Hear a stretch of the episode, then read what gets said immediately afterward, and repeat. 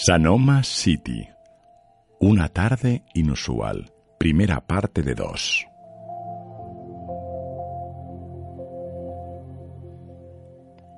La clase de meditación de hoy le había dejado un tanto pensativa y con un poco de dolor de barriga. Detuvo su oxidado Toyota Camry a la orden del semáforo que separaba la séptima avenida con la calle 182 y buscó un cigarrillo en su chaqueta tejana, con poca suerte. Estaba lejos del centro de Sanoma y la tarde y su oscuridad comenzaban a cubrir la ciudad. Siempre creyó que le sentaba mejor la noche que el día a esa maldita ciudad. Ya le había avisado a su primo Lin que, aunque agradecida por el regalo, el lugar estaba muy lejos y que por la noche el tráfico es imposible. Lin había insistido tanto en que fuera que no le pudo decir que no, ella nunca decía no, ni en el colegio, ni con su primer novio, ni tampoco con su exmarido.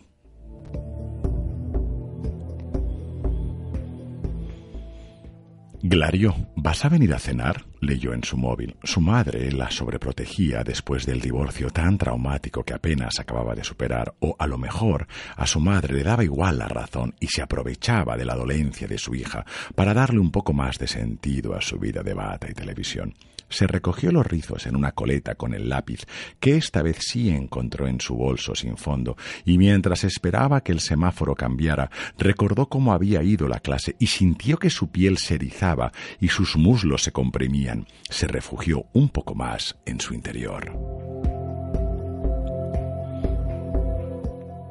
Sin haberlo planeado, paró en una gasolinera que parecía olvidada y en la que nunca se había fijado. Saltó del coche y entró a por agua, como si le fuera la vida en ello. Tenía una sed infinita.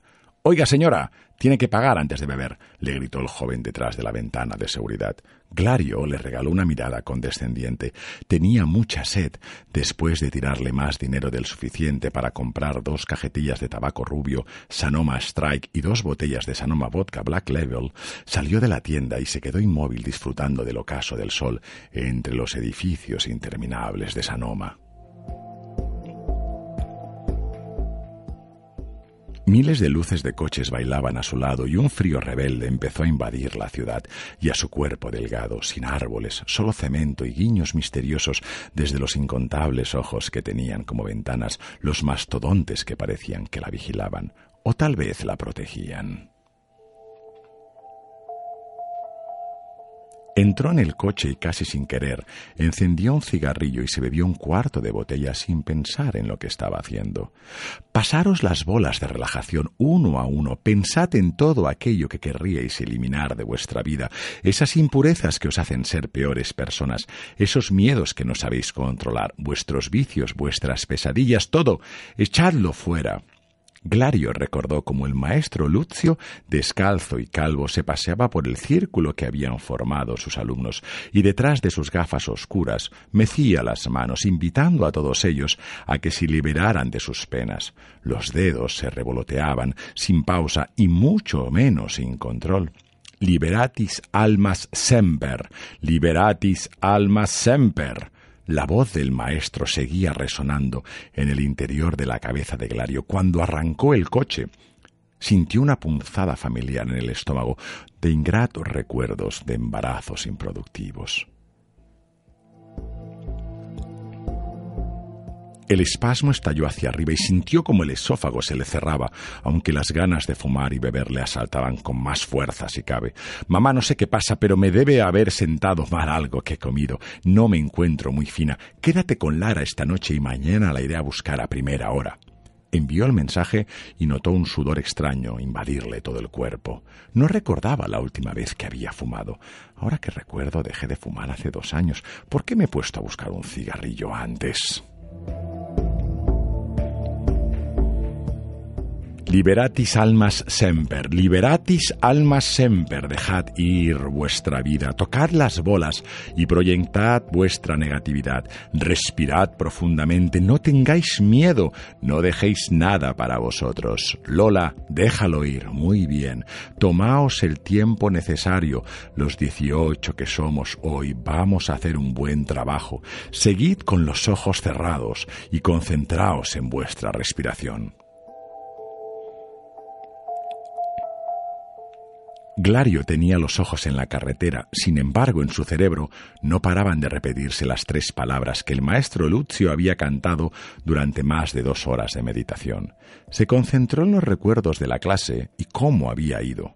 ¿Por qué tenía que haber ido tan lejos de Sanoma? No sabía decir que no, nunca lo aprendió, siempre creyó que la confrontación no era su forma de ser, ella siempre quiso paz y amor y aunque su marido la pegase, ella aguantaba, porque así le habían enseñado a resistir.